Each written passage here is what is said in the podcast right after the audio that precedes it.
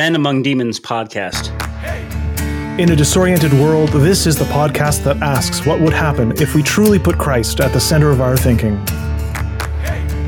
I'm your host, Dr. Daniel Opperwall. And I'm your host, Dr. Greg Wiebe. Hi, Greg. Hey, man.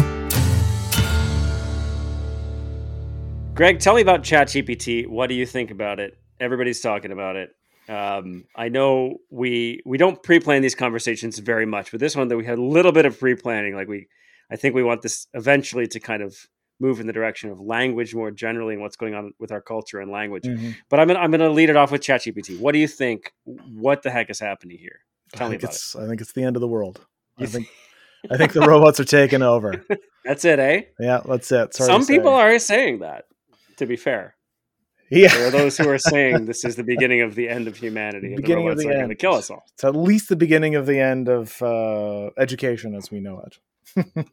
do you think do you, you're not being serious yet, right? No, not no. Because there are people exactly. who say those things seriously, so no, I, I, just need to cross check. Well, I mean, I think I think with all as with all other technical advancements, large and small, you know, uh, how you how you educate in, in in light of them or in their shadow uh, and maybe it's more of a shadow. I mean, this might cast a bit of a shadow.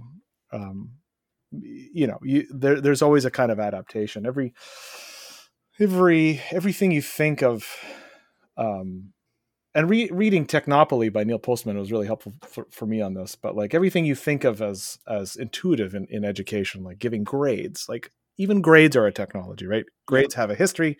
They were invented at some point, and actually, they have everything to do with with books and the printing press. And so now that now that we've we've got a, a massive shift towards um, uh, digital information, and now with whatever Chat GPT is, you know, the, there's going to be there's going to be further uh, educational technologies um, that that will will be will be shaped and adapt you know try to adapt to this situation what that's all going to look like, who knows? But is it going to be the end of the world, end of education? No, of course not. We like we still have to do stuff. We still have to train others to do stuff, right? We still got to raise our kids to be good citizens. They, you know, we still have to have our young people, you know, be educated in the things that will make them, uh, you know, whatever productive in society or however, like however you want to sort of functionally articulate that. So no, not the end of the world. Um, that's that's a weird one though. Hey, I mean, so what what is it? What's what's Chat GPT? Not tech, not technically.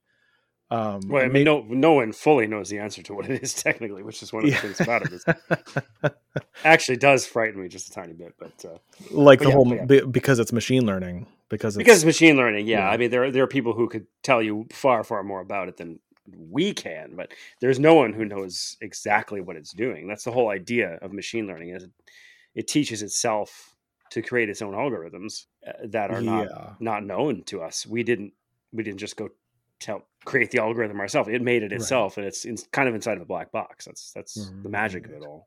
But like even you know, for uh, if if if we were to have any listeners who who have literally no idea what we're talking about when we talk about ChatGPT, oh yeah yeah sure so sure. it's a little it's a uh, which is a little hard to believe, but uh, but you know it's possible. It's, it's entirely possible. Good for you, by the way.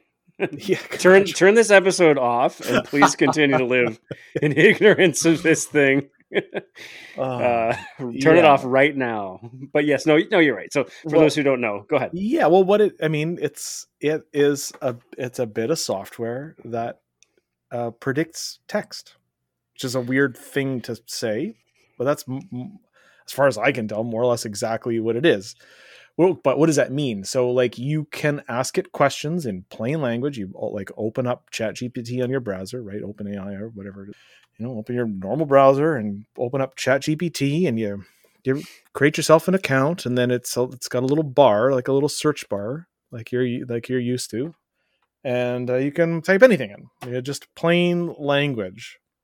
So like the distinction is is you know we've all gotten good at searching Google mm-hmm. right? And we think of, and we even have that as a verb, right? We Google things. And what that means is like you open up, you know, it's probably your homepage on your on your browser. So you open up your browser and and want to find something out. But like like notice how rarely you, you use plain language to, to search Google, right? If you want to know, so we were just talking about before we started, before we clicked on, uh, that the Maple Leafs are once again out of the Stanley Cup playoffs. Thank goodness. Is hilarious uh, for all of there us. There is, there is, there are angelic forces in this world, Greg. the kind that kick the Maple Leafs out uh-huh. every year. Sorry, hard to know how related they are to kicking the, the, the Jets out, but I don't. You know, honestly, I oh no, that's a whole different thing. No, very different. I'm annoyed by the Jets, but whatever. Um, so you so, so you say you know I want to know what happened in the in the Maple Leafs game. I might type in to Google like Maple Leafs score, something like that.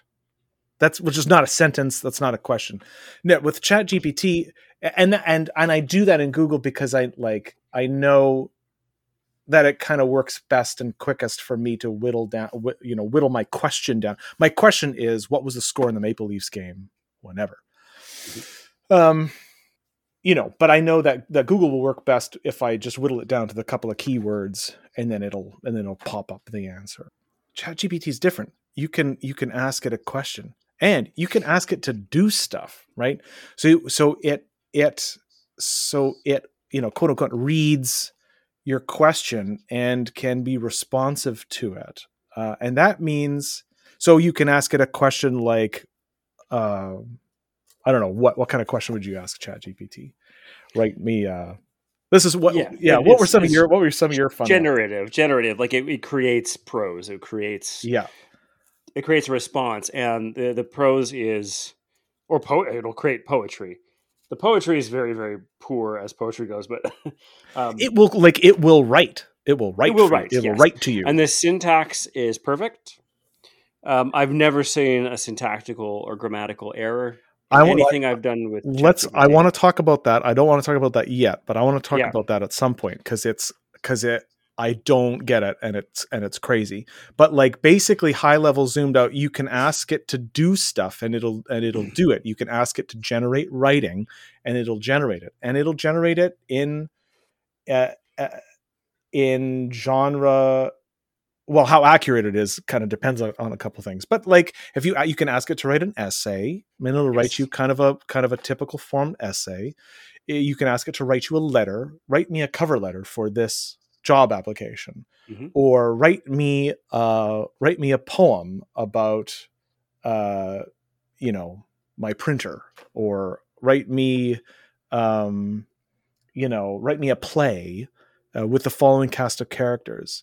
And the interesting thing is like, and and here and here's the plot, and then and then it it will do it, uh, or it might give you feedback like that it needs more information, or uh, you know, or whatever. or it will or it will refuse on moral grounds. I asked it to for certain questions. Um, yes, for certain questions. This is sort of interesting because at one point I asked it to write me a hundred word essay um, on the you know the, the positive aspects, potential positive aspects of communism and it it did that. It wrote me a hundred word essay, um, and then I asked it to write me a hundred word essay on the potential positive aspects of fascism, and it refused to do that. Oh, yes, it's so interesting. Um, which I found really, really fascinating. It could almost veer us off arbitrary, whole, frankly. Well, it's arbitrary if you understand those systems. I mean, I think this almost would just take us in a totally different direction. Yeah, the, right. the degree of comfort that our society has right now with communism is honestly becoming scary and to see uh it manifest in in ChatGPT is oh communism is the kind of thing we can talk about seriously.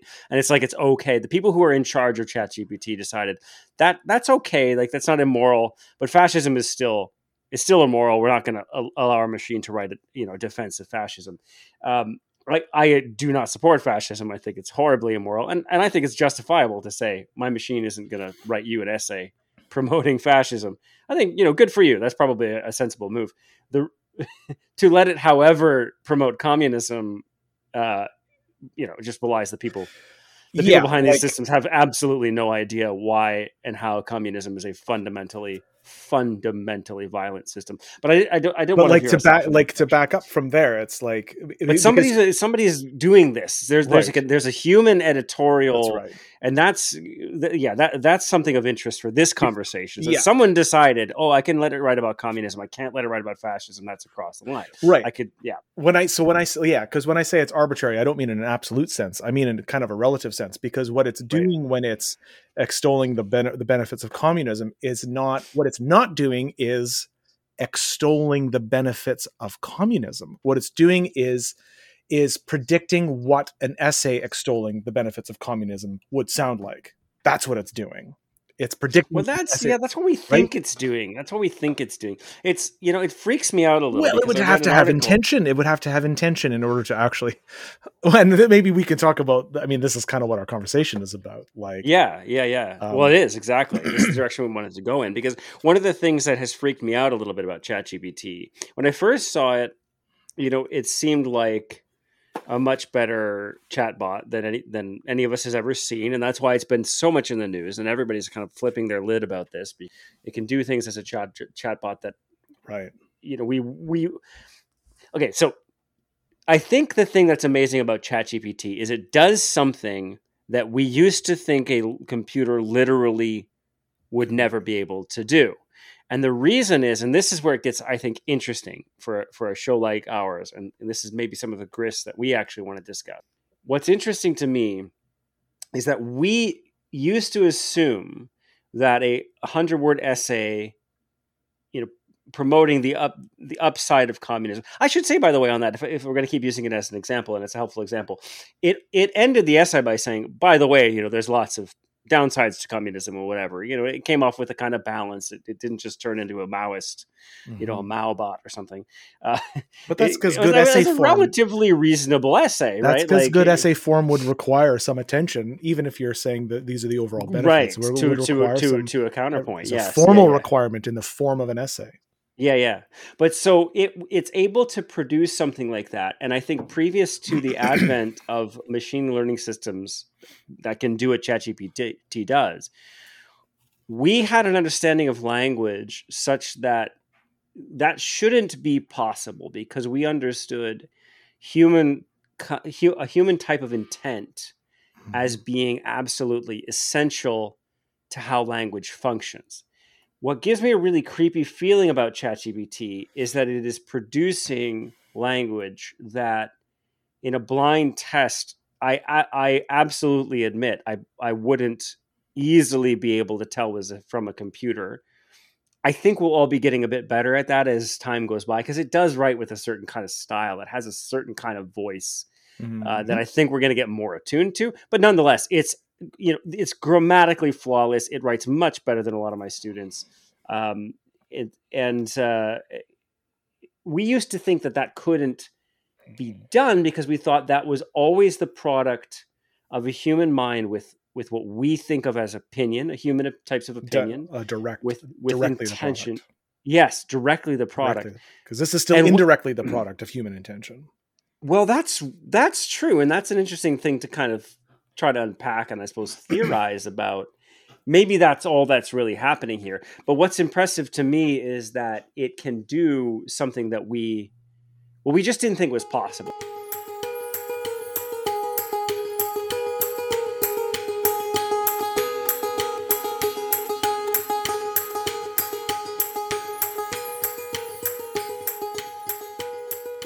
It turns out what ChatGPT has shown is that it turns out that there are multiple pathways, evidently, to the production of a coherent, reasonably argued, not necessarily profound, but you know, reasonably argued, reason- followable, coherent essay on something like whatever communism or any topic you like. Um, there's another pathway to creating that, evidently which is what's which was what blows your mind. So I'm a bit of a, a chess player, not a very good one, but a, you know a bit of a hobbyist. And um, chess computers have been better at chess than humans for a couple of decades now. Uh, but traditional chess computers they do it in a different way from a human. A human being has strategies and certain kinds of principles as well as just intuition and instincts there's been some studies done that have shown that you know the best chess player in the world, Magnus Carlsen, doesn't consider all that many more moves than I do. Three or four moves maybe on each turn. He just considers way better moves than I do. Hmm. and you know, maybe and maybe I consider three and he considers five. Maybe it's a little bit more, but it's it's in the ballpark. It's well, and like how many looking at thousands of moves. For, right? for clarity, how many like how many chess pieces are on the board and how many how how many of your uh, especially at the uh, uh, at the beginning of the game how many of your chess pieces could you conceivably move Oh, exactly how many opening moves? So there's an answer to that question. I don't have it the top of my head, but any one of your pawns plus your knights for your first move, right? So it'd Right. be 10, 10 for 10 opening moves. Would be, would be 10 possible. 10-ish. Well, no. but you can either Each move of the, one, each of the pawns could be one or two. two. So that would be make it 20 so you can 18, 20 I guess. yeah it could be 20 18 18 24 moves. 18 I think Oh, it's okay. 18. So yeah, white, yeah for white, 18, 20, yeah. like what, whatever in that ballpark. But you're only so there's a variety of moves, but you're only for however you do it as a human mind, you have already narrowed down. Yeah. like you're really only considering four or five of them, three, Yes. four, five of them. You you like are not going to think about one H one. You're not going to move your H pawn up one on your opening move. right. Uh, and even as the uh, game more complicated, you're going to have 20, 30, like every every place that any any piece that's movable on the board for you could go. It could get up really high, right? right, 20 moves, 30 moves, 40 moves, who knows? Right? Especially if it's like, well, I'm going to move my my bishop one one square or two squares or three squares, right? Like there's yeah, exactly, yeah. tons and tons and tons of moves that you could do absolutely in theory, but you're only considering like You won't even think about because there are so many moves that you literally won't even you're think already about. hierarchizing that that information. Exactly, exactly. Whereas a, a traditional chess computer, a machine learning chess computer, maybe may work differently, but a traditional chess computer um, just calculates all of those stupid moves. Right. and it does it incredibly fast. It calculates moves that you know a four-year-old who has been taught the basics of chess would never even think about because they are so obviously stupid. Like maybe I should throw my queen away with no compensation, right? Like right. um, so, but it's able to pro- it, it's it has such an advantage on clock time that it's able to process all those terrible moves so fast and process so many moves deep and so many different options and get all the kind of percent just kind of rounds out the percentages of what the likelihood is that I'm going to win if I do this and it just compiles that and that's how it makes its move. That's how it decides what to do. And you know starting in the late in the late 90s that mech that system within computers computers gotten fast enough that the computers doing that were able to beat the best human chess players in the world famously starting when when deep blue was able to take down kasparov so and and you know now nowadays it's not even not even a question. Like you know those traditional chess computers are way better than magnus way better. You use them to study and so forth. Um so and you can run those on your home computer. You don't need a big system like deep blue. That was Right. like it's it's child's play for computers now with these traditional methods to beat a human. But the reason i brought any of that up is that it's not doing what we're doing. It's found a different way to in effect succeed at chess. This whole other pathway that doesn't have anything to do with thinking about the game the way a human thinks about the game but that can result in success within the scope of the rules of the game. What shocks me and kind of in some ways i find disconcerting about chatgpt is evidently language is maybe more like that than we might have imagined. This computer has found some other pathway. What what we can be confident about is that the computer is not doing what we're doing. Right. It doesn't have intentions and emotions, desires, all these sorts of things that profoundly inform how and why we craft language and what it means to us. It doesn't have any of that. That's clear. Mhm. Whether it has intelligence, I mean, I I don't think so at all. Some people might argue a little bit. Well, actually, I might caveat that just just, just slight because it Freaks me out that it can do theory of mind stuff. That freaks me out, but we might get to that later. But anyway, it's clearly not doing what we're doing. It's doing something else. And the fact that there's this whole other pathway to writing a perfectly coherent essay, Yeah. or pass, GPT-4 can you know pass the, the bar exam uh, in the 90th percentile in the United States. Like it's not just passing; like it's it's it's killing it. It's doing an incredible job at the bar exam.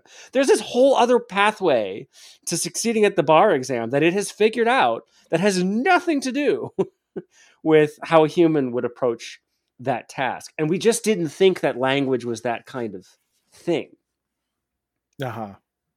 so I don't know. I don't know what we do with that. It's It's but It's but there is weird. something. I mean, if if you think about it in terms of like discarding all the uh discarding all the moves that are dumb that you're that you're not never gonna make, uh, if you think about it in, in those terms, like yeah, la- language is a bit like. I mean, we've English has a very very big dictionary. There's a lot of those words in there that you know that's not going to come next in the sentence, right? The Right. next the next word in the sentence is not likely to be xylophone, right?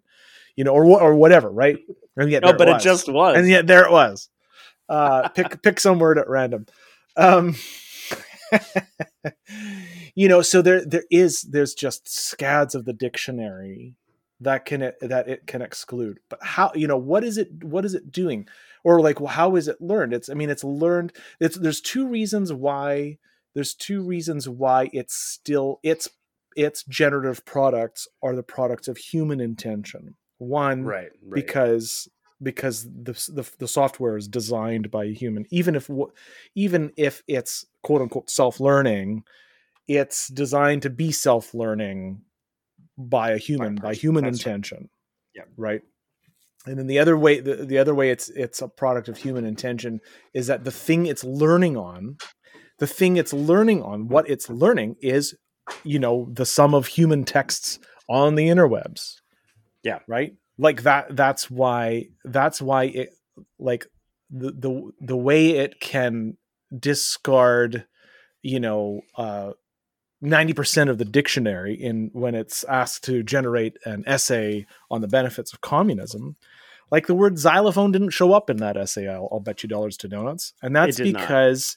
that's because in all the human speech on the internet about and around words like communism it's like it's not there the word xylophone isn't there in human speech related to communism you didn't. You weren't aware that Mao was a was a xylophone prodigy although you know like it's probably not not there i mean like somewhere. you start to think about uh all the you know expat russian uh composers in paris and uh, well you know in musical terms you got to think of shostakovich right like Not a big xylophone guy though.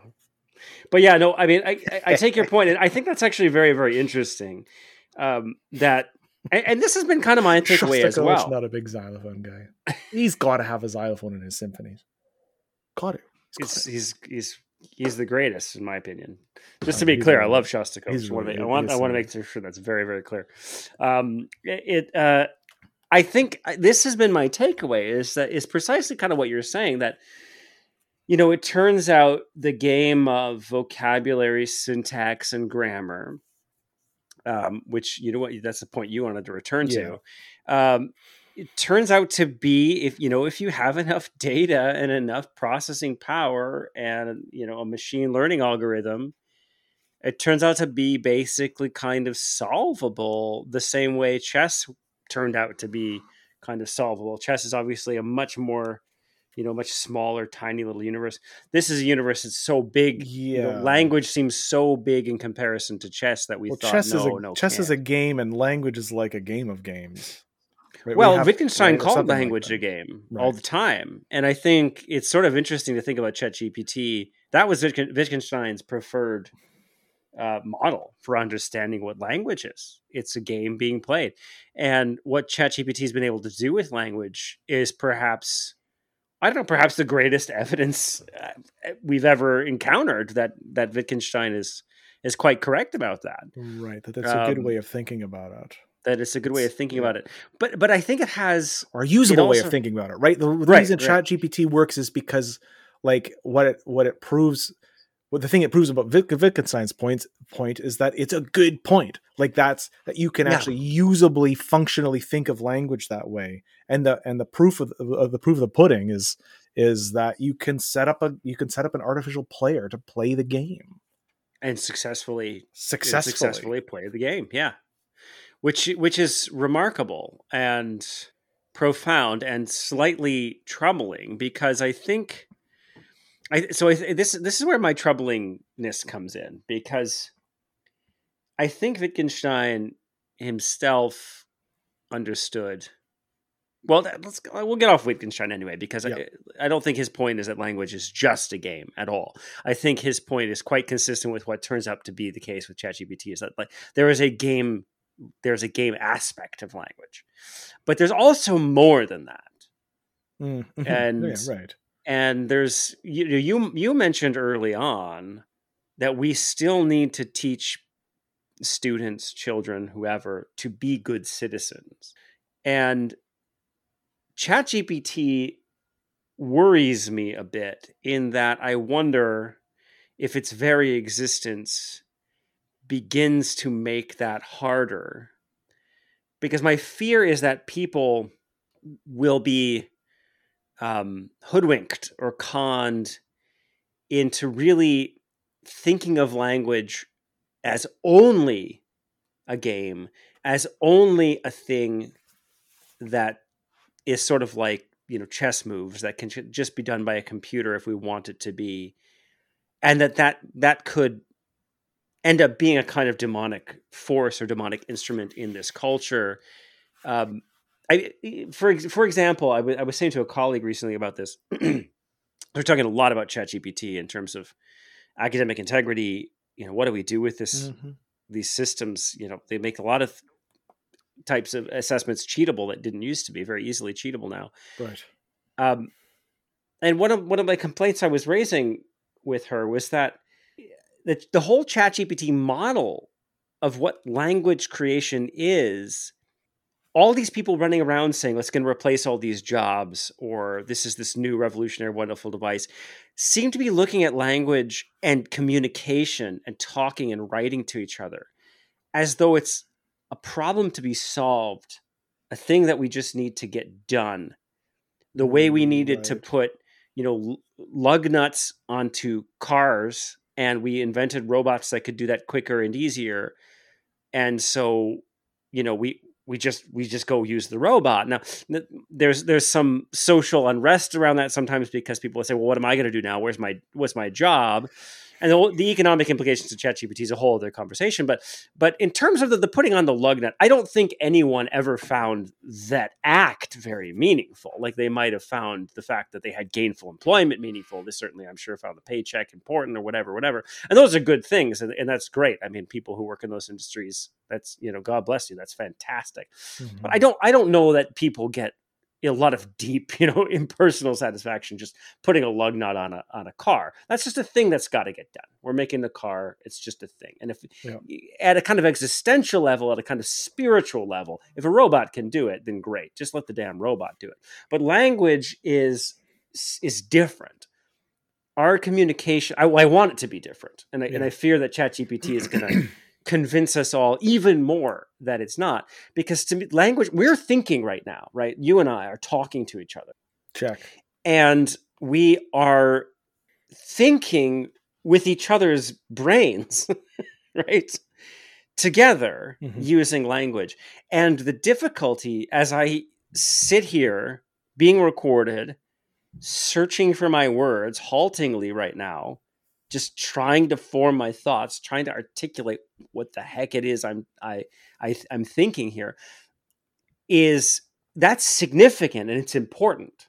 It's not the kind of work that I would just want to have a computer do and just get off my plate so I can go do something else that that matters. This actually is the stuff that matters. Right. I think there are many things that matter for humans, but this is one of those things to to be pushed to are to freaking articulate yourself mm-hmm. like i'm being pushed to right now yeah. to communicate to another person it's there's so few situations in my life where language where what i'm writing is something so so vapid or so purely communicative of, of something simple and direct that I would rather just have a machine do it if it could. It it does happen, you know. If I just have to send a memo that's like, hey, you know, the, there was a problem with the yep. door lock on on the second floor. Now it's yep. fixed. Right? That's not important. If a computer could just say that, I don't care. But most of my talking, even at work, frankly, yep. is actually a lot richer and deeper than that. Yep. And certainly in my personal relationships, it is.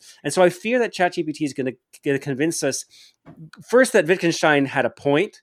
That's maybe good so far, but but I fear that it's going to take us down the road of thinking that's all it is. It's yeah. just a game, and if we can get the machine to do it, then great.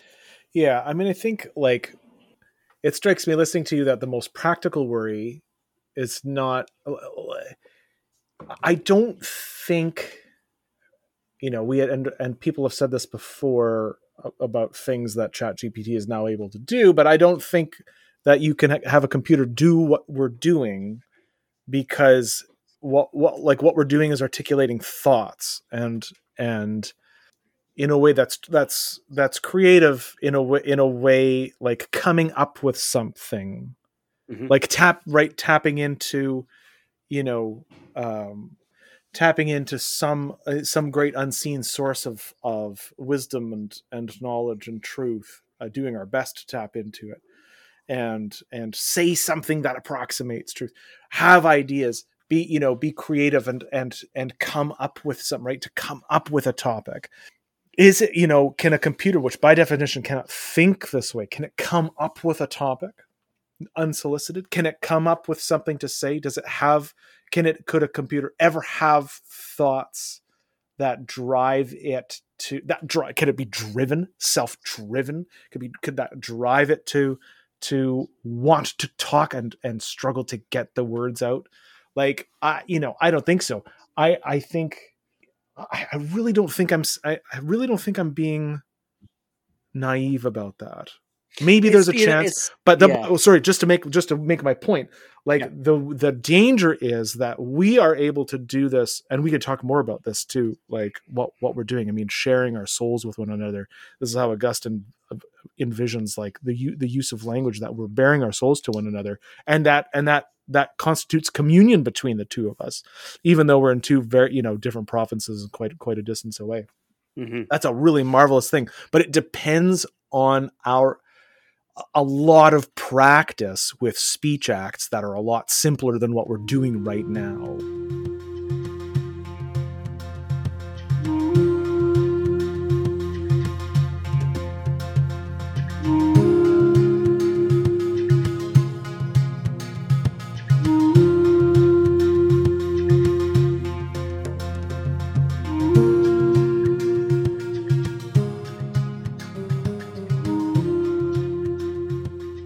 Doing is relatively complicated and that's why we're going to be searching for words. That's why i haven't quite you know it's taking me a while to get to my point and i'm right i'm, I'm wending my way around and making different little sub points and trying to trying to put it all together. Um, and and i'm only able to do that with a ton of practice. My concern is that if if it is possible to outsource a lot of more mundane speech acts to computers that you know the same thing that will you know will happen to our uh, our speeches to our memory with with the availability of all human information on our on our smartphones right like our memories yeah. go go to crap and our capacity to speak goes to crap the more we outsource these these skills and abilities to computers. yes exactly exactly and this and this is where um, i mean you've connected back into why i even mentioned that i was talking to a colleague about this because we're you know we're we're educational professionals, we're staffers trying to support eh, course design and so forth. Um, and and and this was kind of exactly the point I was making is that a lot of the response in the education world has been, well, we got to lean into ChatGPT. It's just like calculators, you know. First, people resisted calculators, but then we just got got used to it. But I was I was saying like I I really I'm not sure that I quite buy that because I do think that arithmetic, the, the arithmetic that a basic calculator does, I don't think that's valuable to a high thinking mathematician. I, I don't think. I mean, you do need to. Uh, number one, you do need to learn how to do that yeah. first of all. And so we still refuse to let kids use calculators until they've learned to like you know add and subtract by hand because right. they do need to get the theory and they need to get the theory by practicing. Once you get to a high level mathematician, like I don't think he's learning anything at all or she by sitting there and adding you know two 12 digit numbers right. by hand that that is just a rote thing and if the machine can just do it then great. That mathematician can move on. She can move on to something much more engaging and and actually think about mathematics in a deep way. I don't know that that's at all true with most of the language that we use. I think that's extremely rare it was my point. and so i think to to to lean in and say to students well you know students are going to use it now so let's just kind of design around it and they can kind of learn the strengths and weaknesses of the system.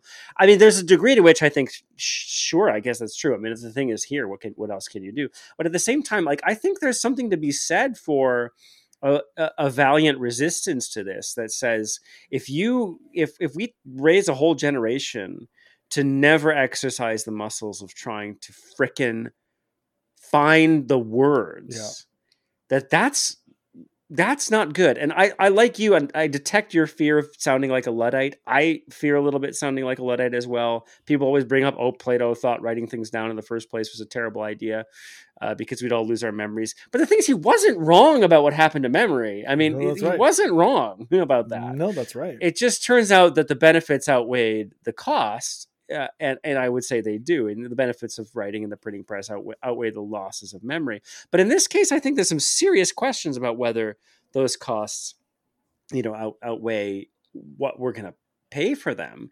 Um, and this has made me, as an educator, and someone has to think about course design in these ways, I, really more afraid lately than I thought I was going to uh-huh. be uh, because because it's the need to practice that. And I was going to say on this too, like when you were when you were speaking there, like I was, we're not going to lose the value of humans communicating with humans.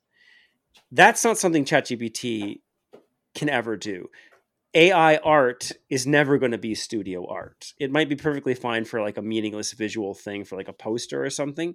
Um, but the, what gives me absolute confidence in that is the fact that pe- we we still watch people play chess.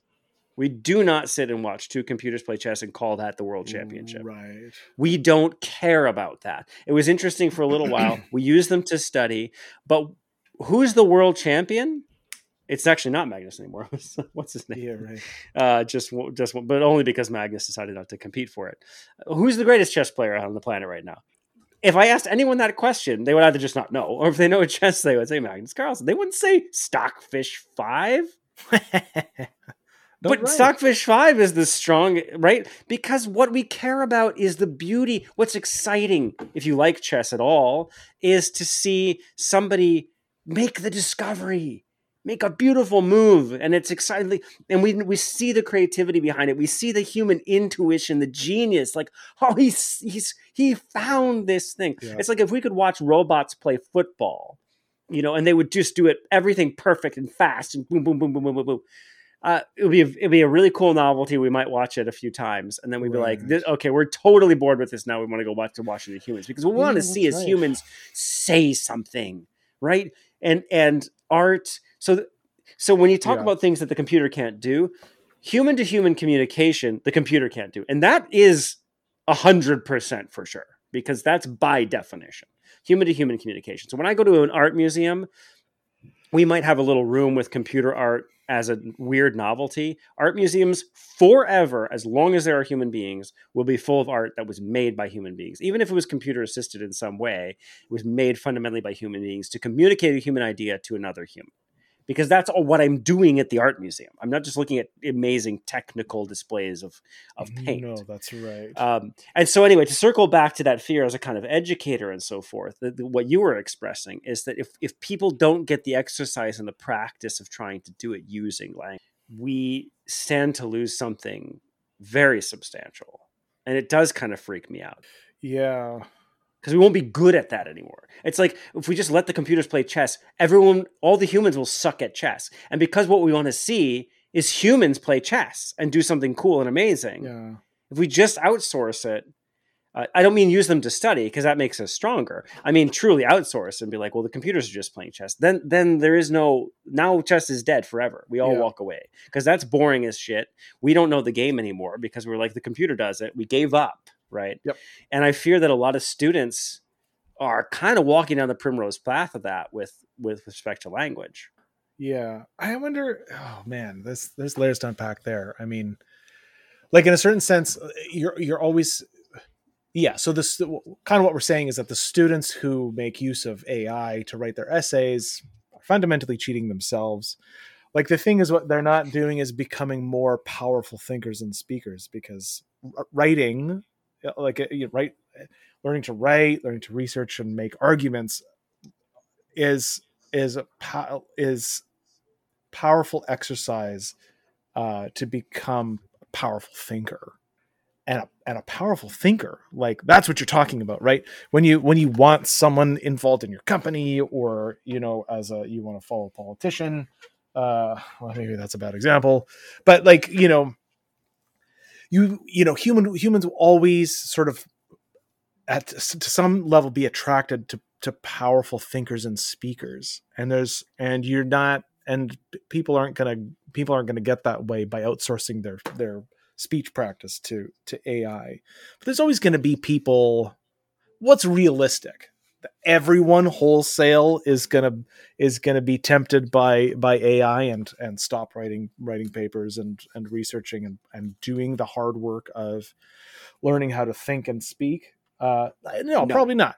Right? No. There's gonna no be it's it's like really uh, in people certain, still play chess, man. Like people still bother. In a certain way, it's it's kind of a rebound back to a distinction between elite the, the distinction of elite education. Yes, it's just going right. to be. It's just going to re reintroduce exactly tiers of education. You're going to have people. You're going to separate functionally, practically, the people who who do the work themselves and are capable of working at high levels, and those people who uh, you know tried to go to university but couldn't help themselves and and didn't learn a thing. yeah. Uh, and those right like occasionally you're going to have a bit of a savant who who you know for whom university was too boring and got chat gpt to write all those papers and but was a genius anyways sure. But you know 99 out of 100 or more you know those those folks if even if they go to university are not going to be the powerful thinkers and speakers uh, that, that you need at high levels of any organization. That yeah, doesn't mean they're going to go away altogether. Right right which would re-incentivize you know i i, I think for example just writing emails is so much more important at least to my work anyway than than people give it credit for and to have yeah. to have skill as a writer to be able to set a tone oh, and yes. have a voice because there are so many things that you're communicating that are not denoted in your stupid email uh, the fruits that this uh, bears for me as a project manager, just for example, uh, are often enormous. There's there uh, to be able to send someone an email that maybe is only a couple sentences long that basically tries to tell them you're behind mm-hmm. on on a you know a project milestone we need that uh, and and we need it really now um, or or very soon or even yesterday or whatever mm-hmm. but to do that with a kind of tone and approach and this timing and all of these really subtle things that keeps that person's morale up that keeps the buy-in up so they don't feel shamed so they don't feel attacked so they don't feel like you're saying hey you suck uh, because mm-hmm. it's the best way to make sure you don't get work or good work out of people is to make them feel like like you think they suck. Like these are very these are not easy things to do. You have a three sentence email, and the people who are skilled at that will be more successful. They will go further. Uh, and a computer, mm, you know, it's is not a human and it can't know that person you know like i know because sometimes it comes down to the specific person right. like you actually know that other human being and like the kind of person they are and like maybe it's somebody who the best thing i can do maybe it's you greg and the best thing i can right. do if you're behind is just give you the gears bust your balls a yeah. bit and uh, that's what you're going to respond to. But maybe it's somebody who's really delicate and like very anxious, you know. And I, I need, I know, I need to be like, I got to be careful so even in the scope of work like yeah. those kinds of communication skills they're a pretty big deal. And and i fear that it's not great for society if even so like i think your point is the elites are always going to be around. There are still people who play chess for whatever reason. I'm one yeah. of them. I can't even explain it. It's just a dumb game on a board. Like it's uh, it's i just i just enjoy it. I really yeah. love it. And, uh, and uh, i've been loving playing with your playing chess with your son mm-hmm. uh, my godson uh, and and that's great. It's a it's a great pastime. But there's uh, people still do it. We don't know why. The computers have been better for us than than us for for ages. We we still do it. People are still going to do it that with writing. People are still going to do that with literature. Humans are going to write novels. People are going to write every word of their novel uh, forever. People are yep. still going to paint paintings with brushes. You know, there just still are. Even after we invented the the, the camera, the photograph, people still yeah. paint. Yeah, It changed how people paint Uh, but people still people still perform plays in the theaters. We've had movies for a hundred years. Right? Like, why do we go to the theater? What are we even doing? And some of the differences are so subtle. So none of that is ever, ever, ever going away. But I do think there's a potential for erosion uh, in a more rank and file way Yep. of skills that is probably good for for both individuals and society for people to do a little hard work to refine as much as they can. Not everyone's going to be the best at it, but it's not a bad idea to have a little bit of a sense of how to craft a piece of text. Yeah. Even if all you're ever going to do is email your colleagues, because that's communication and doing it well is is pretty important. And ChatGPT is only going to do it okay. It's going to do like a D, like a mediocre, cruddy job. But if you want to be, if you want to do a good, good job, like something that really reaches that specific colleague with that specific message in just the right tone, you're going to need to be able to do that. Or you're gonna need to be able to refine the computer's outputs to, to accomplish it, which amounts to the same. It'll, Yeah, I mean, you could ask you could ask ChatGPT, you know, to write you three three sentences of gentle reminder to do this and that and this and that. But what it but what it absolutely cannot do as currently designed is take into account specific context. Yeah.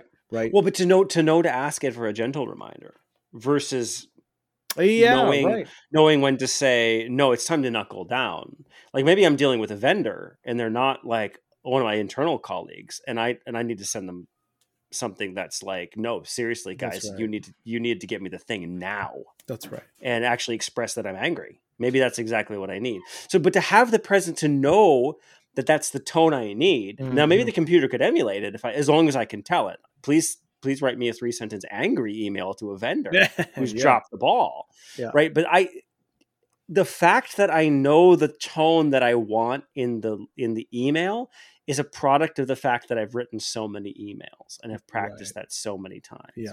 And right. what is a what is a person who's come along and just always had to compute emails for them Yeah, forever? That's right. Will they even That's be able right. to identify that? Oh, here's the tone I want.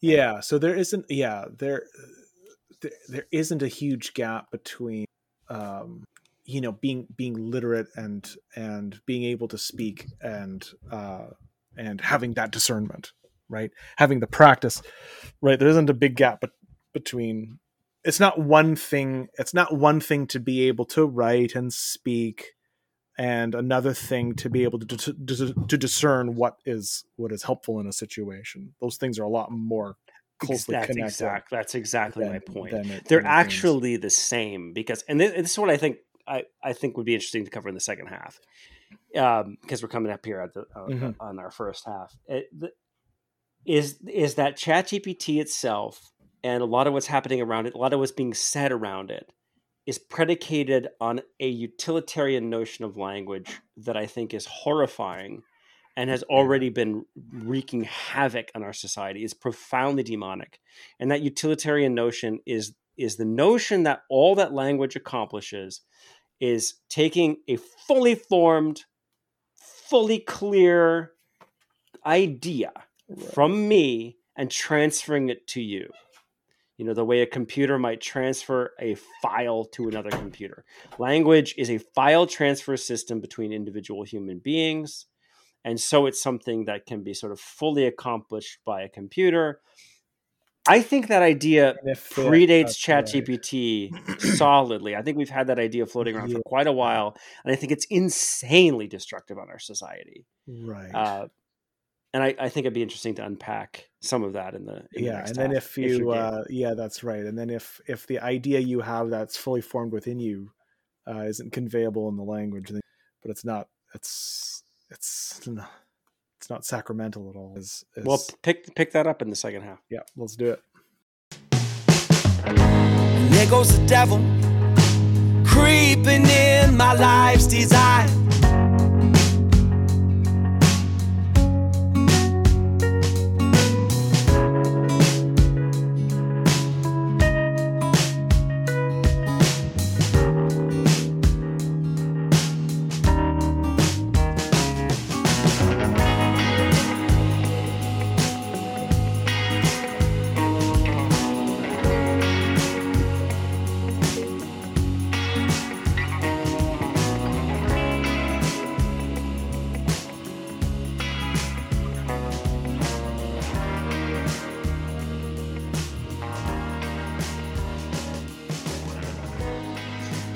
Just to recap that first half, although everyone's just heard it since we're doing these episodes all together now, uh, for ourselves. Recap it for, Oh, for our own sake.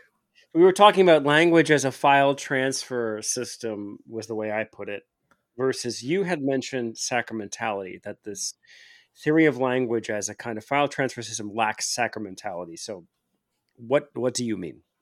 Well, okay. Well, sacrament, you know, they but part of the idea is that the sign or symbol conveys what it, uh, you know, bears what it signifies. So that, I mean, that doesn't sound that distinct from what you're talking about, like a file transfer system, and yet, for that very reason, our use of language okay like in in you know so in our conversation obviously just trying to think out loud here that's kind of i guess kind of our mo for this.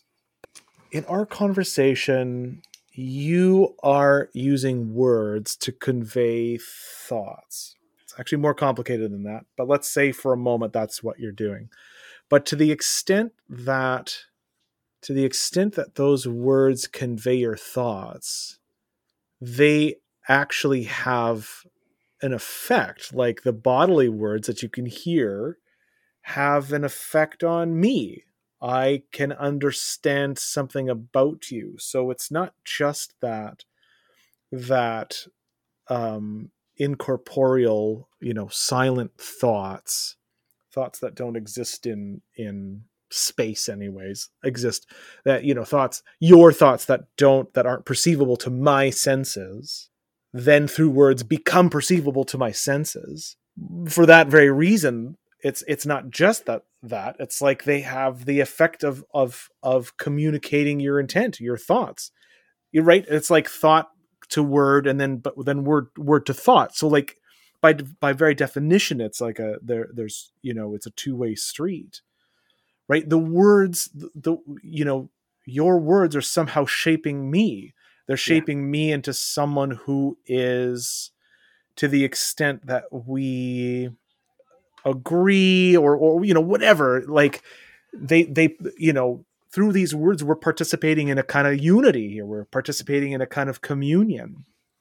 You know we can we can damage that by you know disagreeing or not being you know if we're speaking two different languages we don't even understand each other then we don't have you know we don't have Well, that well dis- disagreement could could also permits uh, if it's approached the right way, right? Right. yeah Well, I just disagreed with you, right there. yeah that's right and i now i feel closer to you than ever yeah. There actually. you go. There you go.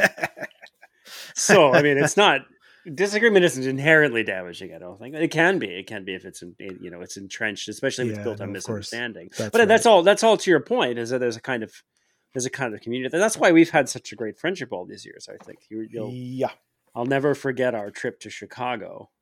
Eight hours in a car, talking the whole way, just like this. And when I stopped for gas, I got out to fill the tank. You hopped out of the car so as not the eight to hours to pause the conversation eight on an of driving eight-hour drive. was not enough even the even the breaks required Had Talking. to continuously Yeah. talking, but it, it- right it's it's i think that's part of what language is meant to do. And actually even in the breach i was just thinking in the break there even in the breach when language causes people to really break down or break apart or relationships to suffer which it often does it's still it's revealing of something right? It's still there's there's there's a kind of there's there's a kind of communion required for language to be able to to to break down or mess up for an argument. So you get a big big huge fight or an argument with a with a loved one about politics and now your relationship is never the same it's damaged. That argument the words that were spoken had must have had a very profound significance. They showed you something or appeared to show you something about the, the mind of the other person or the soul of the other person. And it turns out that that something was something you didn't like and wanted to run away from. Yeah.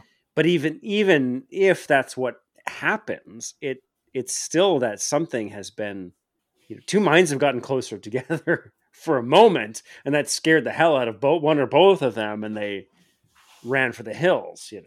When you realize that you're horrifying awful you know viewpoint that you just you can't be around anymore. Um, it's still a kind of communion. It's a it's a fallen communion. But it's almost Mhm. better it- that's almost better to me than the empty file transfer view. Uh, because like it's it strikes me that the thing that's going on in our society lately that ChatGPT just feeds into does not invent but I fear that it will feed into is is a very demonic notion or set of notions that that I know what I know and that I know who I am. right And so the work of language is merely to transfer that to Right. other human units so that they will know what I know and they will know who I am. And I think that I think that it's just so profoundly and horrifyingly wrong. I Yeah. don't know really anything, and I definitely don't know who or what I am. I am always looking for those things. And by talking about them with someone like you, we think together. And the bigger we can make that community, the more people we have who can think together using linguistic tools and not just conversation like this. That that's wonderful and great. Um, but also things like reading prayers together, reading the Psalms, the words of you know thousands of years old words of King David and others who teach us how to pray and transfer those words to us. And that brings us closer to his soul. And by being closer to his soul in insofar as Yeah. his soul is close to god we become close to god. We have communion with with david the prophet. We have communion with god. It words in various kinds of contexts through that sacramental eh, function that they have or that sacramental whatever mode or that you might say uh, bring us closer to each other and to God and, Right. and so on and so forth. Precisely because I don't know anything and I don't know who I am. And so I don't have the ability to file transfer complete information to Yeah. another to another unit.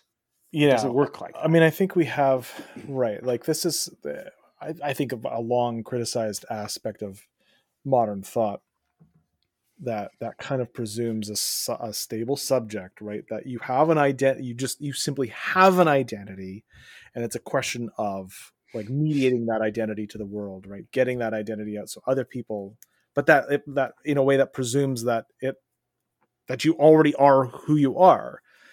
Um, that that that seems to be pat- patently false. Um, y- y- you know, no matter no matter how hard some people these days are trying to say, you know, this is just you know, and especially these days, pe- people are identifying in terms of their desires and in terms of their pa- identifying with their passions. Um, in, in a way that's that's deeply problematic for the human soul. I mean, the thing is, the stable identity the the comparison it, it it it it raises in my mind is that like the one with a stable identity is the angel. And uh for good for good and for ill right? Like the angels as it were are are uh you know crystallized in their identity perhaps from the very beginning of their existence and some you know they're they're presented you know this is how this is how it works in in in augustine. It's a little bit complicated but let's say sort of in a sketchy sort of schematic you know angels all at once come into existence and are presented with the love of god and in the love of god and and uh, but must you know there is this element of like will you love god yourself? And if and those who do you know find the fulfillment of their of their identity and being eternal right? Eternal not as god is but but immortal without without death. They don't have bodies that die. They are who who they are for the the entirety of their existence. The good angels bless the lord and always behold the father's face as it says in matthew as christ says. And uh and and the demons are not are not subject to salvation. They don't have salvation available to them. They've decided to love themselves over god and have become demons and that's and and God prepares uh, a lake of fire for for the devil and his angels, whatever that means. But in in a sense, in, in but one of the things it means is that is that there's a prepared end for them. There isn't salvation. Christ Christ doesn't come to save to save the demons. Um, there isn't. They don't have access to the to. Whereas for humans, humans are given access through mortality. Humans are given access in the fall. God gives human humans access through mortal bodies, which which which allow us to play and discover our identities out over time. That's the grace. And then also that we would have a common that we would have a common nature through generation that that God himself can enter into and take upon himself. That we have a human nature that is connected through one another to one another through generation, through, you know, through giving through giving birth that God Himself can enter into and heal from the inside in a way that that that gives us healing so that we can so that our salvation can play out through through time so so we have so like and language is central to all of this so let you know language it's exactly not just about issuing forth a static you know pre-existing identity in fact, it's just the other way around that we have to be given language as the primary tool. I don't know. You might maybe there's something to be corrected here. I, am just again, I'm just thinking aloud. But we're given language as a primary tool for the shaping of ourselves towards salvation. Yeah, I think so. Now that we shape, right? But it's like exactly what you say. We pray the Psalms together. Well, what are we doing? We're taking on someone else's words in order to shape us right? In order to be shaped by the words that God has given us through David, through the psalmist, uh, and fulfilled in Christ. That David wrote these psalms exactly because Christ is who Christ was, right? That that David wrote these psalms because Christ is coming, and and he wrote this songbook of Christ miraculously, sacramentally, mystically, uh, prophetically, right? He writes this this songbook so that we might might participate in Christ through David's words. And Christ as the as the savior of our of, of our human nature, like gives us this ancient ancient method um, that's more than the psalm. There's so many things that that go on in the medicines of the church, but this, uh, you know, in terms of the psalms, like gives us this language through David to connect to Him mm-hmm. and the work that He did on the cross and the resurrection. Uh, that that that you know gives us gives us access to to God like you know wh- whatever like the the the profound mystery that's going on whatever it is what it's not is that i've got some stable identity that i use language to get out that's ex- it's not it's all about shaping me i was just thinking like what happens if we ask chatgpt to write us a psalm I mean, I'm sure it would write me something. I could probably run the experiment yeah. right now. I, I, just don't want to have to log in or whatever. But, but it's um, maybe I will after the show. I mean, eh, however, yeah, it'll imitate however, it. Right. Well, I'm sure it can. I mean, it could write me all kinds of things. It, it, one of the most famous things it's done so far is write instructions for how to get a peanut butter sandwich out of a VCR in the style of the King James Bible, which is brilliant, by the way. And people pointed to that as you know a, a, a proof that ChatGPT can be creative but as you pointed out, no, it's actually just proof that the person who came up with that idea is That's freaking right. genius. It's hilarious. Comedy genius. That's not came creative. up he with the come, idea. ChatGPT Chat didn't, didn't come, up, up with the that. idea. Somebody, some comic genius did. Good for them. That's whatever the, it means. The, that's right. Whatever that's it means to come up with an idea, it's not what ChatGPT was doing. Yeah. So, but if you ask it to write a psalm, I mean, the the depth and th- this is just what I fear has already been lost in, in, in so many respects in our culture. And that ChatGPT and these AI models, at least with respect to language, they also are doing lots of other things, some of which are fantastic. I mean, I, I want an AI doctor diagnosing me pretty much as soon as possible. Like that's a that's a fabulous use case for pattern recognition, right. machine learning. I think it's that's fantastic. There is good things that are going to come out of this. Yep. Um, but you in terms of lawyers language, earlier too, right? Like there's a ton of legal work. That, yeah. Right. A ton. But anyways, that, yeah, go on. yeah, yeah, yeah. I mean, we'll, we'll get there and we'll, we'll find those utilities. So I'm not all anti machine learning. People call it AI, but machine learning is by far the better the better way to talk about it. But but when talking about language generation, like what I'm what I'm more afraid of is that it's just leading us yet further down a path that's yet further away from appreciating that language is the kind of thing that in the hands of thoughtful, prayerful, spiritually healthy human beings who are looking to the angels rather than the demons, that language is the kind of thing that can produce the Psalms. Mm. Just to meditate upon that point, if you know the Psalms or all of Scripture, really, but I feel like the Psalms is, is kind of the absolute pinnacle because they're poetry, right? Like they are the, the the the sort of ultimate, you know, language in its in its freest, its most fluid, its most just essential sense, Mhm. just simply connecting us to the creator.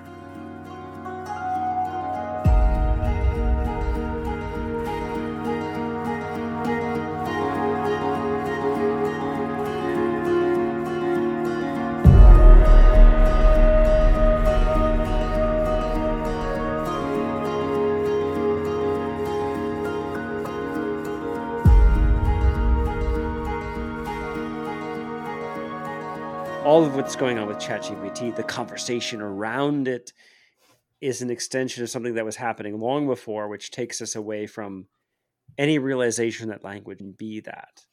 And just further towards this notion that, well, if if the machine can emulate the style of the psalm, then that's what a psalm is. Well, I mean, I think like the like the concern is that it's not just it's not just Christians. It's not just Christ who used language. It's not just Christians who use language.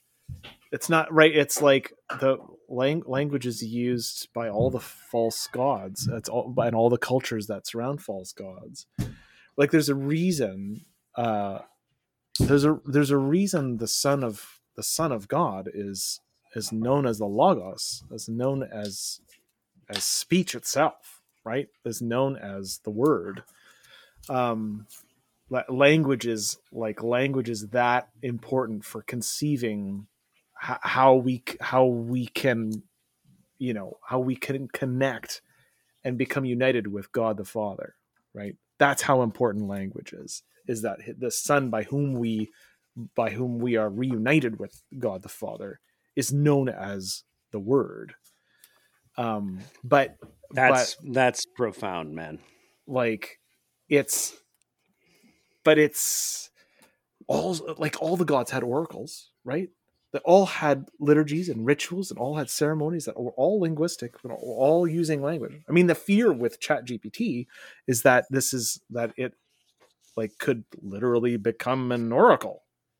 Right. that, that people could literally think of it as a psalm writer as as a, a fount of wisdom yes. and Exactly. and and uh, you know just like the old uh the old whatever speech tubes that p- people implanted in the statues and the idols of the gods to to speak oracles through these these statues that we've got here like a little black box machine that can speak on behalf of the divine And, well, and that's already true. And when you worship technology, then this is the voice of technology. Yeah.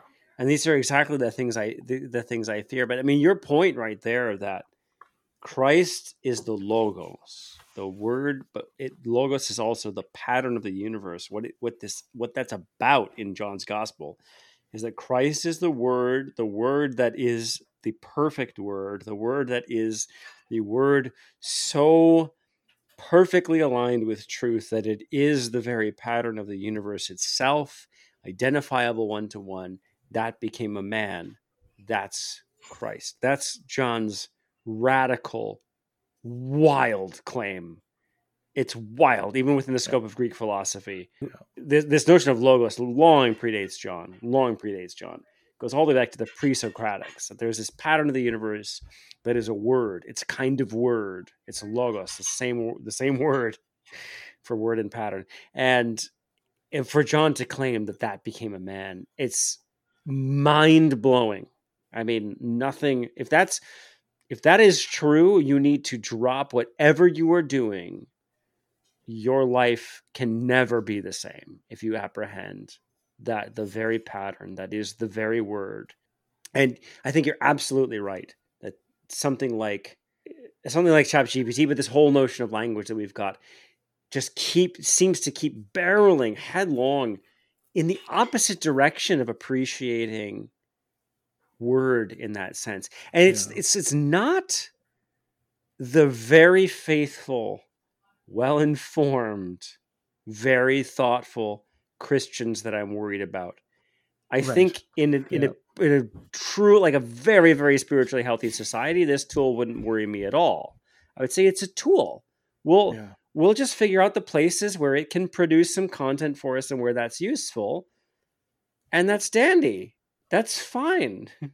Uh, it's it's this tool entering a society that's already so very unhealthy with respect to its relationship to language that that makes me trepidatious. That's what kind of scares me because you're exactly right. If we were all worshiping the one true God, and I, you know, I try. I don't know that I'm doing it all the time, but I'm trying. You're trying. A lot of a lot of people are trying.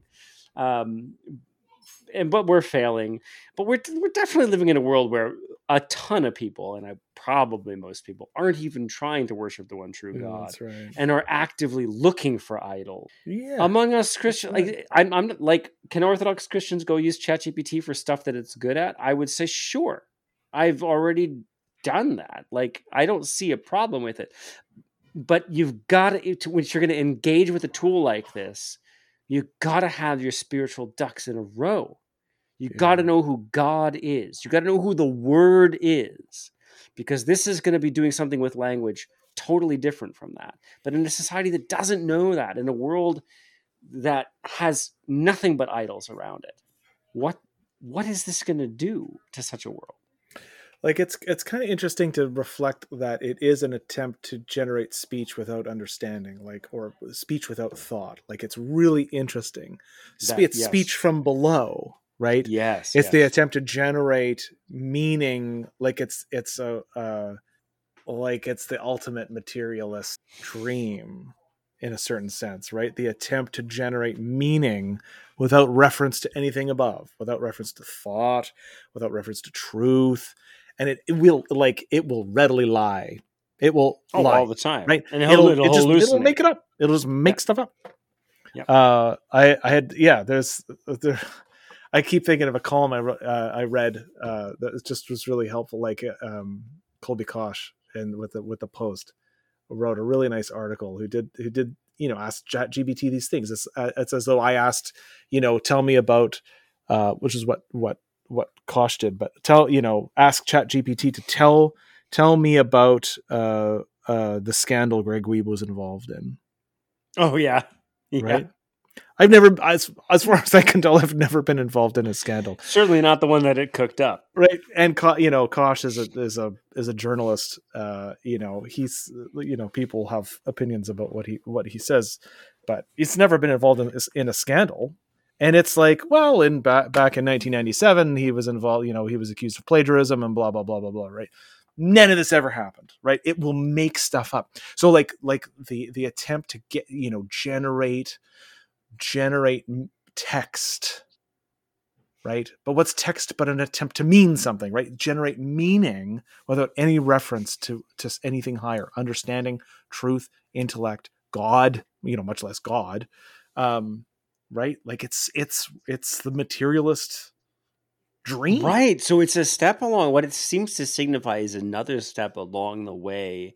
Because what you've already seen in society is well, we're going to cut out that God layer. You're just, you're, you were talking there about a certain kind of hierarchy. Uh-huh. There are many things you can refer to, and there's, it's almost like, I, I'm very hesitant to even put it this way, but it's almost, almost like layers of truths Uh-huh. like kinds of truths in a certain sort of hierarchy. There, there are absolutely true things you could say about the physical world. A scientist might study the laws of physics and chemistry and biology and these sorts of things, and you can say true things about that, and that's a certain kind of layer, and that's that's great. It's lovely to study that. Uh, we, you know, we, we it's it's great. It's fantastic. Um, and there's you know there's higher layers, higher layers, higher layers. The the, very highest layer is God. You know, in the in the old old days, uh, not not that I'm just being nostalgic about it, um, but uh, there was a certain wisdom to when when we used to call theology the queen of sciences not because people like us are the most important people i don't think we are but because of an apprehension of that kind of hierarchy. Yeah the, orient, god the, the is orientation the, of all things. highest possible thing. That the that the investigation of things Yeah. really finally only makes sense oriented to god and oriented at like insofar as those things are god's things. They belong it's gonna to it's gonna be the highest honestly even if you answer the question as an atheist it's still the highest layer how Right. does it all like you're just to talk about god is just by definition simply the questions relating to the highest absolute Right. highest layer that's what Right. right. like that's just all that theology is no matter what take you have on it uh, but we have a society that wants to say well we're just not going to ever ask that question we're not going to ever talk about that ever again anymore not in one direction and not in the other there are some utility utilitarian benefits to that we don't have wars of religion happening in canada right now i think that's good. I think it broadly speaking a tolerant pluralist society is probably a good thing compared to some of the options. But in pursuit of that possibly good idea we've also like you know lopped off this whole layer of, of discourse that is about the divine. And and and i think it hasn't just stopped there. I think we've now eroded any meaningful discourse about moral philosophy too which in a lot of ways just naturally follows like now if we can't really talk about god it's going to be very difficult to have a unified moral philosophy because we don't know what the next highest layer is. We can't talk about it anymore so now now this second layer is screwed up and and and on well, and on and, and on. and and the thing is that all that moral philosophy is, Alasdair MacIntyre is very helpful on this. All that moral philosophy is is traditions of of traditions of understanding and and and and modes of behavior that are conducive to shaping humans in that tradition towards that highest level of meaning. Right. Right? That's so the the so you have so without the highest level of meaning you can only get rid of that highest level of meaning if you sort of as modernity did assume that it's self-evident to everyone.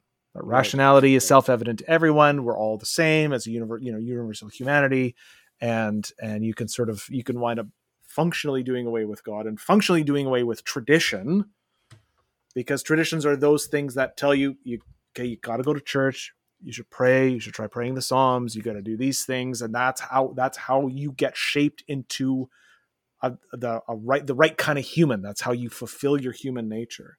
But human nature is just given right in modernity you lop god off.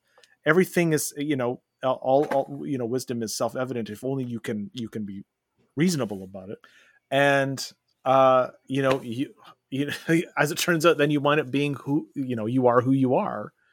And you don't get shaped there isn't a final end that you need to be shaped to. There isn't a final there isn't a god overarching in in relation to which you need to find your way you Yeah. in relation to which you need to over time use language be a part of a family be a part of a community and a tradition that helps you figure out what's your place what you know what what are you like where do you go wrong where do you go right how can you how can you how can you be shaped so that you do a little more of the right than the wrong and you wind up being a functional member of society like all of this stuff all only makes sense if you've got a kind of common point that your community has with reference to which it it it has all you know morals and ethics and and practices and habits and traditions that that get that help get everyone where they're going Yeah.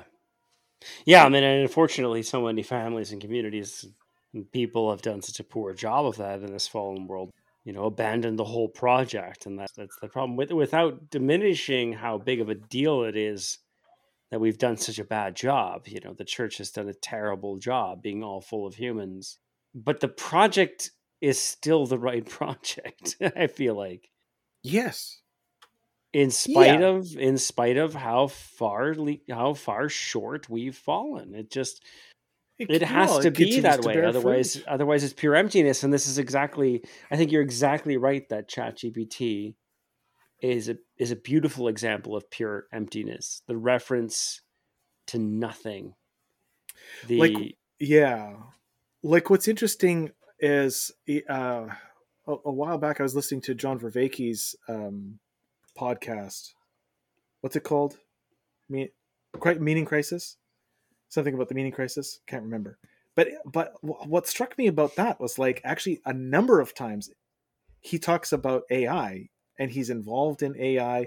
He uses a lot of AI modeling about uh, thinking. He's involved in AI modeling you know for for psycho, uh, psychological research but what he what he talks the point he makes that it would be really interesting to to dive in further was is actually how central to the the project of modernity that ai is just this this like this imagination that you should be able to replicate human thought and understanding um artificially that a human that a, that a product of human making should should in some sense be able to like a human should be able to make a make a human or something Yeah. something human like that that's actually central to this whole modern project is, is really fascinating. So it's it's really part and parcel with this uh y- yeah with with with ceasing to have god mediated by traditions.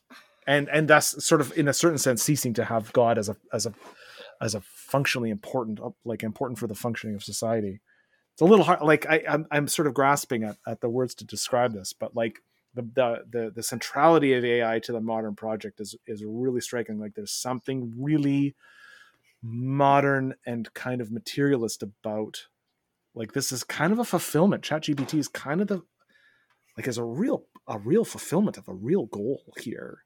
It's not the it's not necessarily the whole thing but like it's not just an accident. It's part of the it's part of the it's part of the modern project Yeah, no, I, I think that's exactly right, and it's it's what makes. I think this is probably what fuels people's, you know, freaking out of about ChatGPT. The, these these dystopian, these doomsday predictions that are out there that I, at a pragmatic level, I think are absurd and silly. mm-hmm. Um, ChatGPT th- is sort of like having maybe a seven year old who has a kind of perfect memory of everything that's ever been written, and his memory is actually too perfect, and therefore Uh-huh. makes stuff up and uh, says things that are completely wrong. Because he also remembers all the the wrong information and has a cognitive capacity like a bit like a child. So like that'd be kind of amazing. I mean, if I could have a seven year old in this room that just remembers the entire internet with perfect clarity, I could find ways to use that that could be really helpful.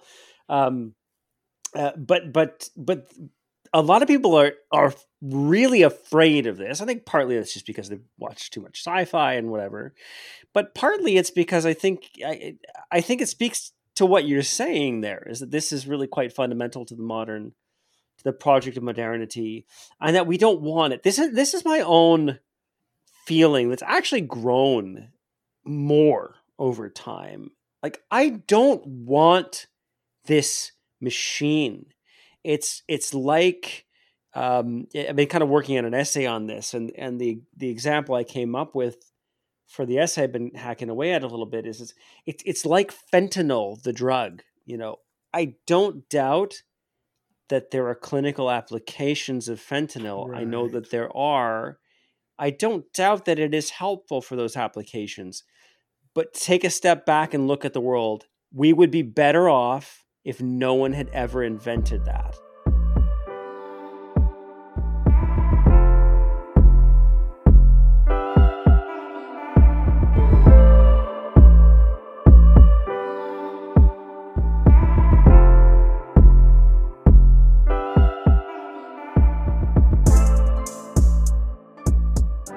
Now that it exists, it will get manufactured. The cat is out of the bag. We will never go back to a world without fentanyl.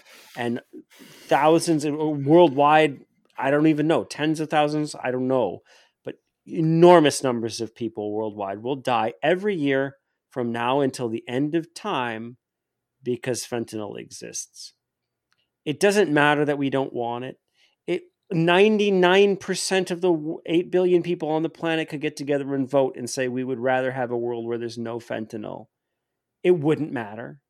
There would be fentanyl in the world as long as there's 100 people who prefer to make a dollar right now for themselves and just say screw all the rest of you we're going to manufacture fentanyl then it'll be out there and it will kill people and that's just how it is and this is kind of how i've started to come to feel about chatgpt it's like it's not that i don't think there are benefits it's not that i think there's no there's there's nothing good about this it's just the more time has gone by the more i feel like on on the balance i'd rather we just never invented this thing Yeah.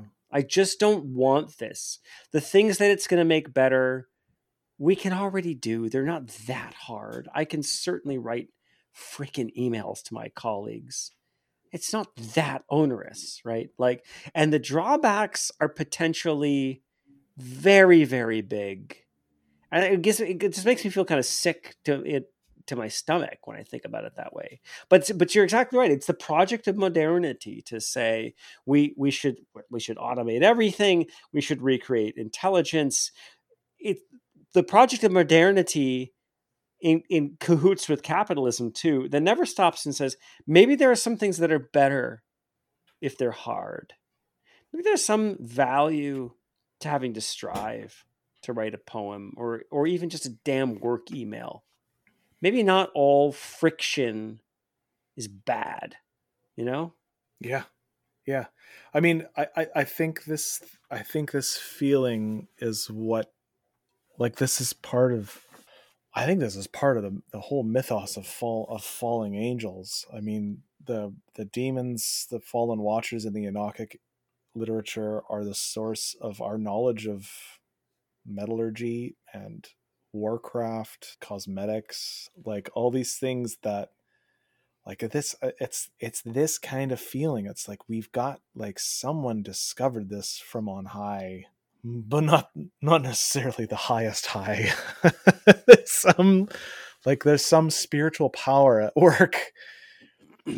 And as a direct contrast to the logos who comes from the father eternally right? Like this is this is a there's a spirit at work here. And and is it part of is it a spirit that is it a spirit that eternally worships the father son and, and holy spirit? Is this a spirit that or is this like or is this or is this one of those spirits that bestows these quote unquote gifts uh, from the from the gods onto humanity of this marvelous power that I don't know, man. Maybe we could just do without it. Like, okay, yeah, it's ex- extremely powerful. So yeah, we can. We're gonna find uses, and uh, you know, but is, isn't the very debate like- itself some evidence that it's it might not be a good thing? I mean, Yeah. I, again, in this essay I've been hacking away at, I was I was reflecting on Charles Lindbergh landing in Paris, and the response, the reaction to that.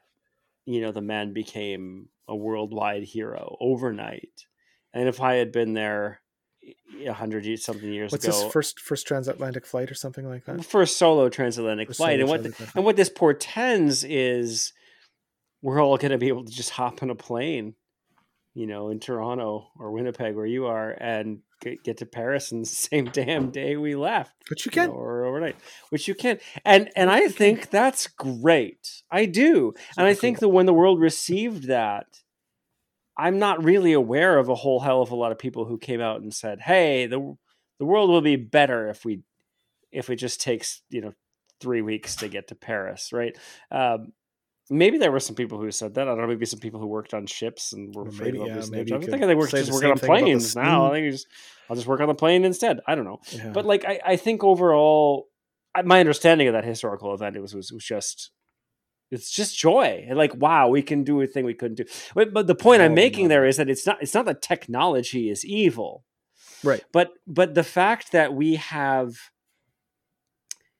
such a debate and we have so many people who are very concerned even if they're even if they are irrationally concerned even if their worries are nuts even if they think that ChatGPT can kill all of humanity which is ridiculous just no simply not uh, but even even if they're out to lunch that way like they're worried. Yeah. And the fact that there are so many people that are worried, all the way up to like whatever, your Elon Musk's people who have been making statements about we should pause research in this field for six months. We should do this, we should do that.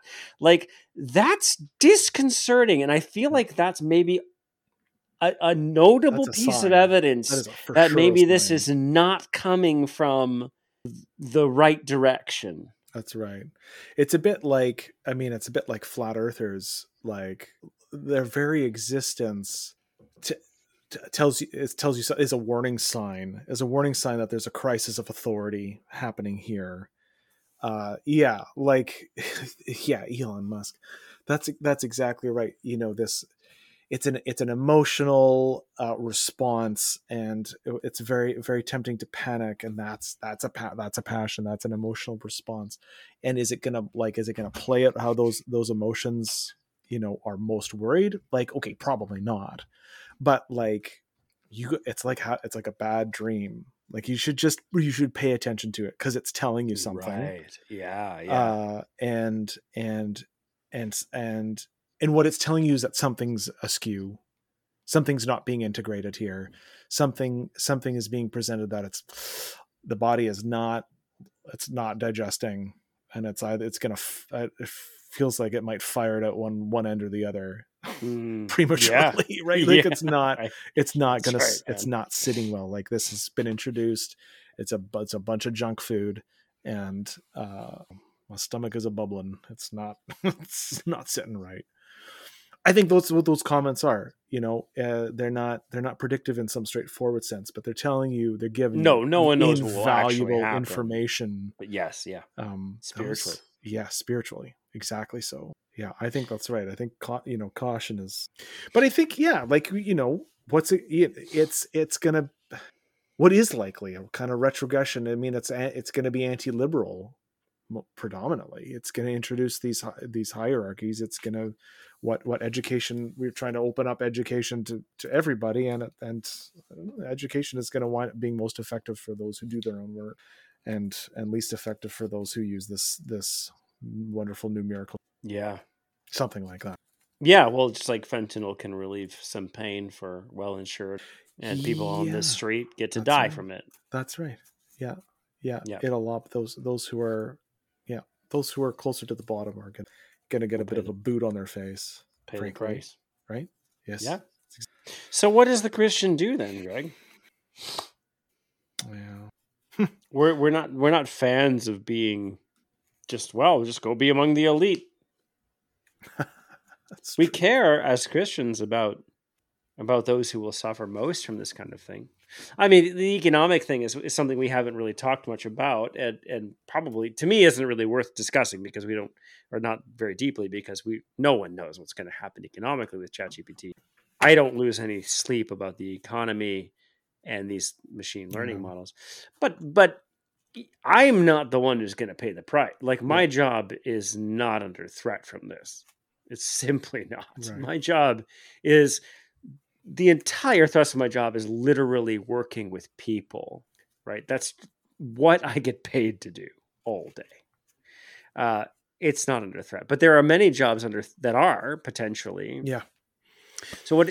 So Yeah. it's just just to make your point that like the most vulnerable, the lowest rungs of society, uh, you know, are are going to be the hardest hit by this. Um, so do we do we flee? Do we protect ourselves? I mean, uh, like, look, Orthodox Christians aren't anti-hierarchical, so you know the introduction of hierarchies isn't isn't like, you know, maybe it's revealing something that we've been studiously ignoring this whole time. I don't know. We're not we're not actually liberals in No, you know no.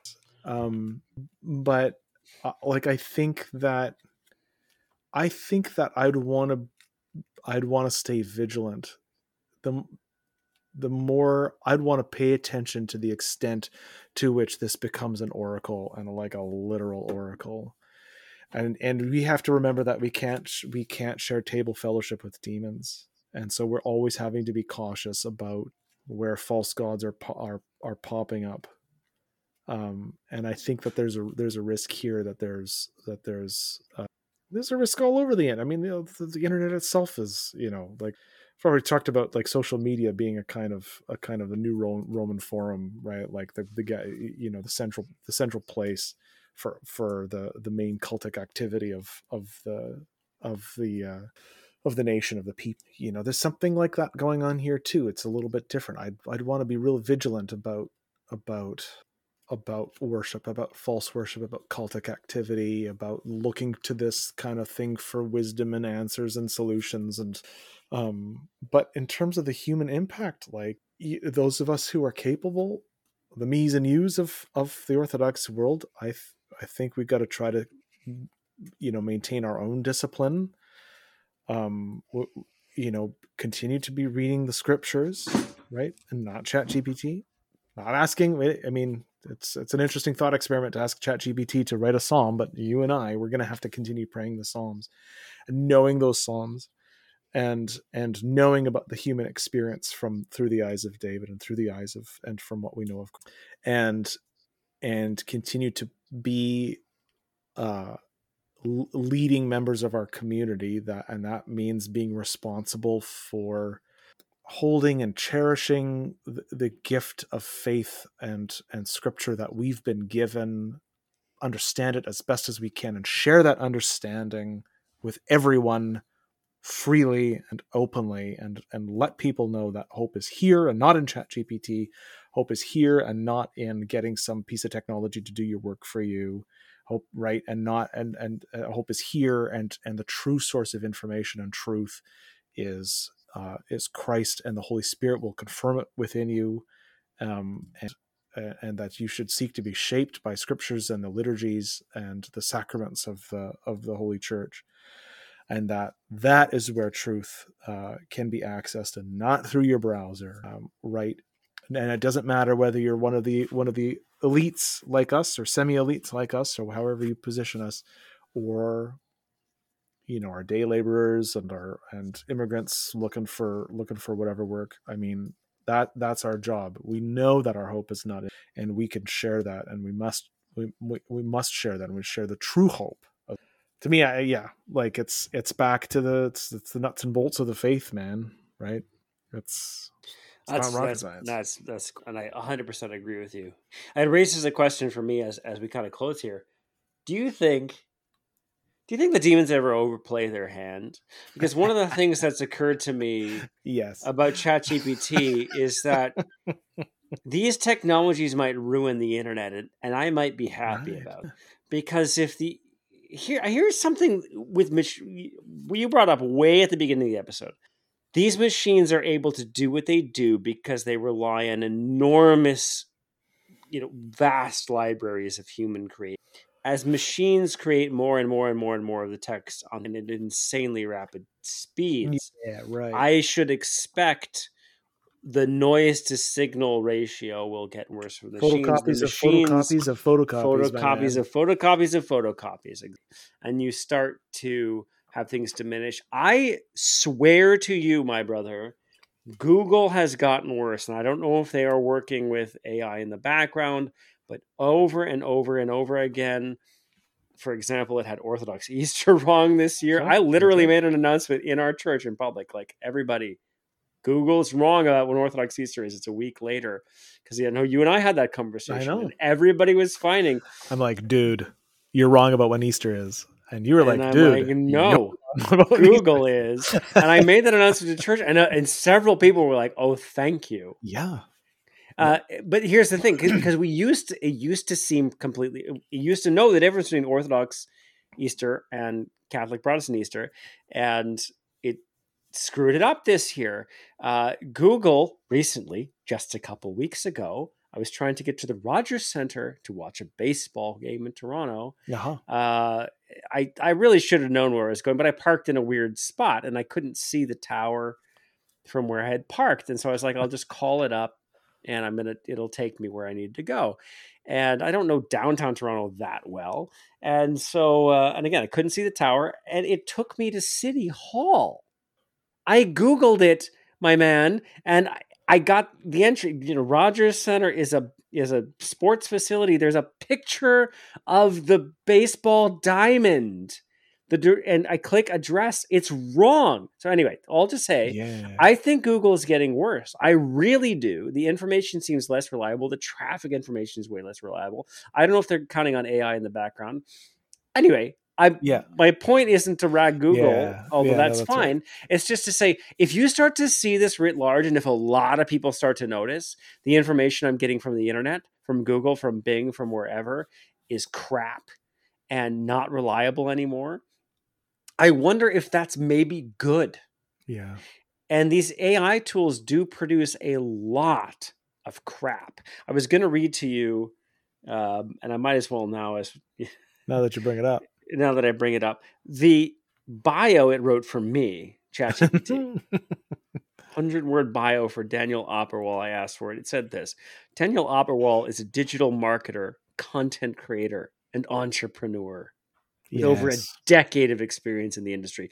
He is the founder and CEO Yes. the digital marketing agency DOP Advertising, where he helps businesses of all sizes improve their online presence through effective marketing strategies. With a online, it must be passion for creating engaging content, Daniel has also built a strong personal brand as a social media influencer and content creator.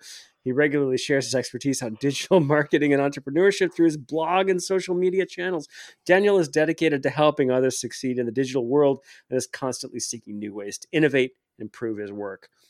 Listeners, none of this is true. I'm Good. literally not even on Facebook. I'm you got to live into your identity. I'm the there, Dan. last human being who's not on Facebook. I do not own an advertising agency. So, but the point of that is it, if the internet turns into crap like that, that is magnified into other crap, into other crap, into other crap, uh, there, there's an optimistic streak in me that's looking at this and saying, well, maybe better, maybe worse is better right now Yeah. To get us off of the way we're already hooked, including me. I'm no exception. The way we're hooked on these systems to tell us the truth, to get us to the baseball game instead of sitting down and looking at a map like I used to, trusting my own instincts, Yeah. learning how to read a damn map like I did as a kid. Uh, and, and instead of just trusting the system and finding myself 30 minutes away from the ball game and basically running there, maybe that's good. Maybe I trust a lot less what I see from computers. So do you do you think demons overplay their hand? They screw it up? Oh yes, absolutely. I think that's. I, I think the fathers will tell you that as well. Uh, I'm trying to think if there's an example, a specific example in Augustine, but I mean, at the very least, there's just natural limits to these powers. Like it kind of reminds me of of the exponential growth curve in populations, right? Like as as as a population grows exponentially, there's a point at which like it it just the the exponential growth you know consumes all the resources and it and you you you suffer po- rapid population collapse like Yeah. like that there are these patterns in nature and there's no reason to think that this this kind of you know this wouldn't be the same kind of thing being victims of your own success that's why that's a trope The, that's why it's a cliche its tail. what was Snake that eats its tail. snake eats its tail that's exactly right Yeah, these systems are, are fundamentally parasitic and they are already eating their own tails. They've only just Yeah. got to the very tip. Yeah. But if you let them go hog wild, the whole internet will become absolute garbage mm. very quickly. Like that's right I wish that I wish the 2012 Tigers had won the World Series like ChatGPT told me, but they didn't. but if the internet becomes a world where that's the kind of information I get, it's all gone to hell. And that could easily happen with these systems just running on their own, Just churning out content on their own. chaotic like absolute insanity, chaos. Like, so if the demons are overplaying their hand into space like that, is that because there's some inherent conscience, a kind of compass within us? Because demons like chaos, but the chaos ultimately destroys itself in the face of a human or of, of, of an entity that has enough of a compass to say, this is too much chaos. yeah I'm getting out of here. Is that what happens? Well, I mean, I think like uh, that's that's part of the meaning of like it makes me think of that that you know Scripture says that, that the demons are a sport sport for angels, that there's and and the story of the flood, right? Like there's this promise that we're that that humanity's not going to get destroyed by chaos by a by a flood. Like there just are limits. You're not like a pandemic is not going to destroy the world. It can't it can't go forever. You can't have you can't have viruses that are both highly contagious and highly uh, uh, lethal. Uh, right? Like there are trade-offs in nature. There are trade-offs in nature. You can't just grow forever. Right? Like all like all these things. I, I think that's I think they're all related. Like God has set an order to things, and the order of things includes that there's a limit to demonic power, if you want to think of it like really in spiritual terms, and and that there's just there's a limit to how much you can destroy yourself. There's a limit to how susceptible you are uh, to to um, catastrophe and and and and whatnot. Right? Like I don't know. I'm throwing a lot of things at the wall, but I think Ah, you're, you're bringing me to tears, man. That's the most optimistic thing I've heard. That's beautiful, that. though. You're absolutely right. You're absolutely right. In in a God who has transformed death itself into life. Yeah. And promised with the sign of the rainbow that we will never be destroyed again by flood. Yeah. But instead he will come again. And that's how this ends. It's like what's the that's worst our God. That's right. And and with that overcoming of that with the overcoming of death, it's like even like what's the worst that can happen? Even death is not beyond God. Yeah. So there, this, there is there is not there just is no rival to God in the order of things. So things yeah. uh, can things get bad? Yeah. Can we suffer? Yes, hundred percent, and will to a greater or lesser degree, right? Can we experience catastrophes, earthquakes, floods, fires, famines? Yes, it happens. Uh, you know, and may the Lord have mercy uh, on all of us. None of it's beyond God, right? The the resurrection has been has been given to us to participate in. Love God, love Christ, love the Holy Spirit. Attach yourself to Christ as firmly as you can, and then not even death can take. I'm going to be thinking about uh, the rainbow a lot. I think from now, because that's that's dead on, man. That's the sign that this this isn't what gets us. He comes again. That's right. That's how the story will end, and that is a promise. Jeez, brother, there's a lot of rainbows around these days to remind, but that's just it. Like the yeah. the the chaos, the un, the undermining of the order of of things, the the threat to education itself, the threat to our you know the thought itself that the computers are going to do all the thinking for us all who knows what identity politics and and I am who who I am and you can't tell me otherwise. That, all that chaos. You can't like there just are as it happens all these rainbows around to remind you that like no it's not going to destroy. God is bigger. And that in a, in a, in a, had not occurred to me that way. in a bass backwards way. That's really interesting I, that I had not thought of that until just this moment like this very second. The demons put up the rainbow. Yeah like but God's like still, that's my rainbow. it's still the rainbow. That's that's profound, man. That's that that says it all. Yeah. Well, ChatGPT won't be the end of us, my man. Nope. The Lord will come back probably after we're dead, but who knows? Maybe tomorrow. Never know. That will be the end of us. Let us rest assured. I, But I like what in what you're saying. It has a bit of maybe a closing note because I'm a, I'm a bit of a skeptic. I I'm not a person of. I don't think I'm naturally a person of faith. Uh huh. Sure. But I like that in what you said, you could point to some empirical things, some things that I can look at and, and think to myself, that's right. You know, populations don't rise exponentially. Chat GPT, these AI systems, they can't go on. They can't go on forever because they are destroying their own basis for existence. Yeah. No, that's right. They it sell, can't yeah. balloon to infinity because if it starts to balloon to infinity, the whole system collapses and will shrink back down to the point at which humans are the more dominant voices again. And then you know we, we, we might have a sine wave effect, uh, Mhm. maybe at most. We might have Mhm. many, but but we won't have. I like the fact that that's. That's empirical, and that seems to me to be pretty much demonstrably true. That's how things actually. I think so. It's not just that Scripture says that, which is also really important too. But but it's like I- I- that's in why Scripture says it. right, It's because Yes. it's true. it's because Right. that's that's Yes. actually the It's order both. of things. It's both directions. yeah, that's right. It's true, yeah, in both directions. That's that's comforting to me as a person who's Yeah, who's a skeptic and all Yeah. these things. yeah, yeah. I thought about that a lot in the back.